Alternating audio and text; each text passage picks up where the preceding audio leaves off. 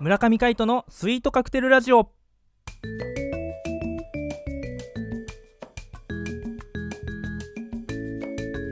スイートカクテルラジオ始まりましたこの番組はミュージシャンの村上海人とデザイナーの馬場翔一が音楽とデザイン時々何かについて語り合っていくトーク番組ですこの番組へのご意見ご感想はメールまたはツイッターの公式アカウントよりツイートメッセージなどでお送りくださいリスナーの皆様からのご連絡お待ちしておりますはいということで今回もパーソナリティを務めるのはミュージシャンの村上海人とはデザイナーの馬場翔一でお届けしますいよろしくお願いいたしますお願いしますはいということでね前回は弟が出てきちゃいましたからね出てきたね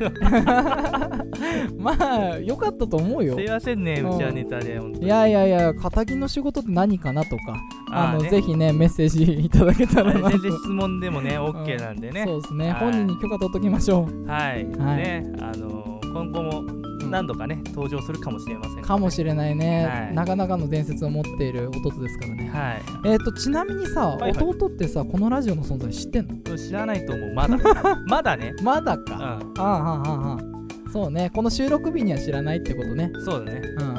うんん、じゃあ、先にね、手を打っときましょう。一応ねこう伏線はふ打っとかないとねそうだね。うん、じゃないと大変なことになっちゃう。ね、うんやっぱねそこはちゃんとやっときましょはうい。で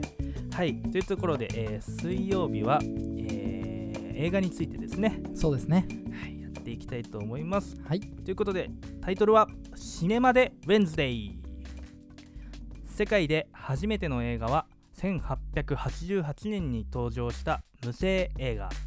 そこから月日は経ち今現在映像と音には密接な関係がありさまざまなシーンに合う臨場感あふれる音楽動きとリンクした効果音など映画に音楽は不可欠となっていますこの企画はそんな映画を題材に音楽とデザインの観点からトークをしていきたいと思います。はい。ということでですね前回は「スター・ウォーズ」についてですね,、そうね、僕らの得意です。得意分野ですね。はい、うん一番得意と言っても過言ではないでしょう。そうですね。はい、うんについて、えースター・ウォーズ」について、えートークしていたんですがはい今回は、やはりね前回金曜日の、えーピックアップフライデーで話した通りあ、そうですね。話してましたね、そういえば。ねはい。えー僕らの最初に見に行ったうんうん。 2人で見に行ったねあれですね。あれです ET お行きましたね、はい ET。 ET ねあスーピルバーグのねはい。名作ですねそうですね。なかなかね、よく、あの、なんだろう。それこそピックアップフライデーでも話したんですけど、はいはい僕ら、あのーよくね、車で移動することがあって、うんその時にも話したり、そ飲みながらも話したり、 う話すね結構ね、あるんだよね。会うたびに話してるかもしれなない、んね、だかんだ話だよね。あ ET の思い出というのはなかなか根深くてですねうんそうですねやっぱり2人のあの、まあ、映画好きとしてのねこうそう原点というかあの2人で見た初めての映画ですからねそうなんかね、うんおも感慨深いよねそうだねそれこそね何年前だろうね2001年かあれぐらいだったはずそうだよねまだね中学生だった中入っ学たぐらいだよねぐらいかな、うん、うん、うんうんそうだそうだそうだその頃にね見てはいうんやっぱりねこうそうですねデザインの観点からっていうのもありましたけれども、はいはいやっぱりあのなんでしょうロゴマークというかうんうんこう月をバックに、あえー少年が自転車を漕いでいるとああの有名なねそうですねはいうん ET をカゴに入れてねそうですそうですそうです乗せてっていうのがいいか、あれは本当にねこう影でこう表現しているすごいシンプルなねうん、うんあの絵なんですけれどもはいはいすごいこれは一体あのどうなんだろうっていうどういう風に話が展開していくんだろうっていう、まあ、ポスターだったなっていう風には本当に思いますね。おうーん今思ってみればですけどもはいはい当時なんか僕ら、あの20周年アニバーサリーの ET を見に行ったんですけそうどねうん、その時なんかねデザインがどうたらなんて 全然ね考えもせず考えてなかったね、うただ見たいから見に行こん、うそう見たいから見に行きたかった ET って話はなんかねあのそれこそ20年前から名作だと言われてたものだったからねそうそうそうなおさら見たかったそれをねスクリーンで見られ見られるっていうのでねうんこれはぜひと思っていやー迫力あったねそれこそよさ、かったねうん、音楽なんかもさ、あ最高だったねそうだねいやなんかちょっと鳥肌立ってきた、うねいや、ん、あれをね映画館でそのうん大音量で聞くっていうのは、ほぼ初めてに近かったうんかもしれないそのオーケストラの映画音楽うん、ね聞いたのそうだよねそうそうそういやーやっぱりさこう子供って鼓膜が柔らかいとかって言うじゃん、うんううんん、だからこそなんか大人になってからじゃさ聞けない迫力で聞けた気はするよあーねかもしれないねうんうんあああもう本当にこうワンシーンワンシーンこの音楽の盛り上がりがあるところだったりとかそうそうそう泣かせのあなんかねあの来る音楽がねねこう心に響いたりだとかうん感受性豊かな年ですから中学生なんてそううでんも意外とあの前半なんかはさ、うんこう静かなシーンがああるんだよねあったねだけどなんかこう後ろで弦楽器がこうトゥルーンとななってたりとか、うんうんうんこうちょろちょろっとこう管楽器が出てきたりとか、うんうんうんなんかその辺がユーモアあふれててうん面白いなって感じた覚えがありますねあそうなんだ、はそれはあのもう中学生のところから思ってたの中学生の時からそう見た時からやっぱそうしたらねミュージシャンとしての血がねそこでも騒いでたのかもしれないいやいねやいやもうその時点でねいや僕あのこう見えてうんジョン・ウィリアムズファンですから、ああそうねはいいろいろ有名な作品でね音楽作ってるもんね、はい、うんもうね彼はもう最高ですよねうんパッと思いつくのは「ジュラシック・パーク」おうんジュラシック・パークねうんあれね恐竜のテーマとしてねうんなん何個かテーマがあるんですけどねほうほうほうほううんなんかでも一番印象に残ってるのはさこうこうなんだろう空からヘリコプターでさはいはいはいこうイスラヌブラル島ねそう。う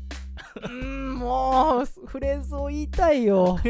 俺はもう頭の中で流れてるんだけどねわかるわかるあの盛り上がりったらないよっていう風に言いたいけれどもはいあの次の楽曲だったりとかそうそう映画だったりとか ET に戻ったりしますか、うんはいそうですね、ジョン・ウィリアムズねジョン・ウィリアムズ僕あの音楽を志したのは、うんジョン・ウィリアムズがいたからといっても過言ではないかもしれないです本当にはいそこまで言わせるあのーうんそうですね、やっぱこう音楽の魅力に引き込まれていったやっへぱえジョン・ウィリアムズの世界みたいなへそうえそうそれこそまあ映画がまああのきっかけだったんですけど、うんうんやっぱ映画で流れてる音楽と、うん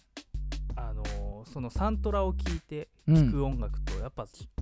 若干違うんですよねうんう。んやっぱその映像があるからその映画音楽ってうんうんなんか臨場感出てくるじゃないですか。そうねでも彼のジョン・ウィリアムズの作品ってそれを単体で聴いてもうん情景が浮かぶんですよね。そうだねこれこれすげえと思って。うんだってさ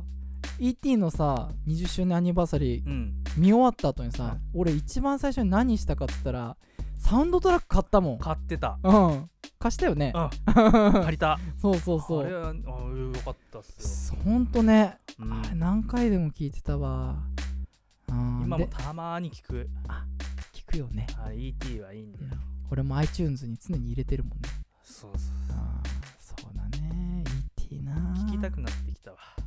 後で聞こうおポッドキャスト内じゃ聞けないから。ね。うん。そうですね。皆さんもちょっとリンク、公式の視聴サイトとかがあったら貼っとくので、なかったら貼ってないと思います。Twitter の公式アカウントを確認してみてください。よろしくお願いします。はい。はーい。ね、いろいろ出てくるね。出てくるね。じゃあさ、ちょっと、はいはいせっかくだからさ、こう、はいはいなんだろう、音楽と、なんだろう、なんだろう、デザインじゃなくうて、んうん。ただ単純な思い出としてさ、うんなんか話していこうよ。おお、うん ET につい ET てに。ついて。やっぱりランドカルリジャンでしょ。何のカルリジアンあのフィギュアでしょ。フィギュアグリーンかとピュンピュンってやつでしょうんあれはね、印象深い。いやそんなこと言ったらさいやっぱりヨーダのコスプレでしょあ読んだのかもしれないもあれは面白いね。あのね、穴から見ていくやつね。うどこまで も「スター・ウォーズ」が出てきちゃうっていう、ね、そうそう。でも、あのちゃんとヨーダが出てくるときに、うんそういう「スター・ウォーズ」の楽曲流れるんですよね。そうだったっけそう。そういう細かいところまでもうん音楽って結構出てるんですよ俺もう一回見ようでかな本当言うとランド・カルリジャンの時もうん、あのクラウドのテーマが流れるんですよへえそうなクのラウドシティの全然知らなかったそうちょろちょろっとなんですけどねへえなんか自然と入ってくるみたいうんな、うんうんうんうんそうそうそうえ違和感ないもんねだって、違ね、和感ないあのうん言われなければ気づかない程度なんですけどへえそうもうなんか映像に引き込まれてるからこそのなんか何作曲家の遊びみたいな感じなのじゃあそこはそうそうそうそうそういう使い方もできんだ、ういん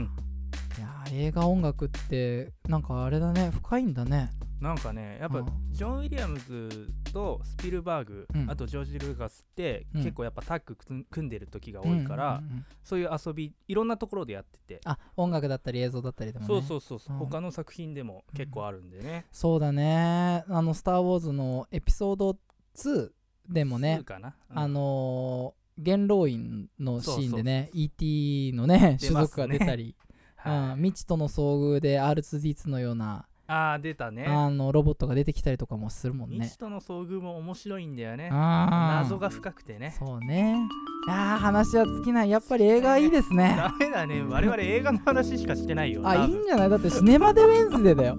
今日は。いやとりあえ今ず日今日に限らずですよまあピックアップトークはだってね超自己満足企画だから。企画だからね、うん、まあこれもね自己満足かもしれないけどね、うん、まあいいんですよ。皆さんにね何か情報がお届けできたらなと思って、ねえー映画についてトークしておりますというところで、えー来週もぜひお聴きください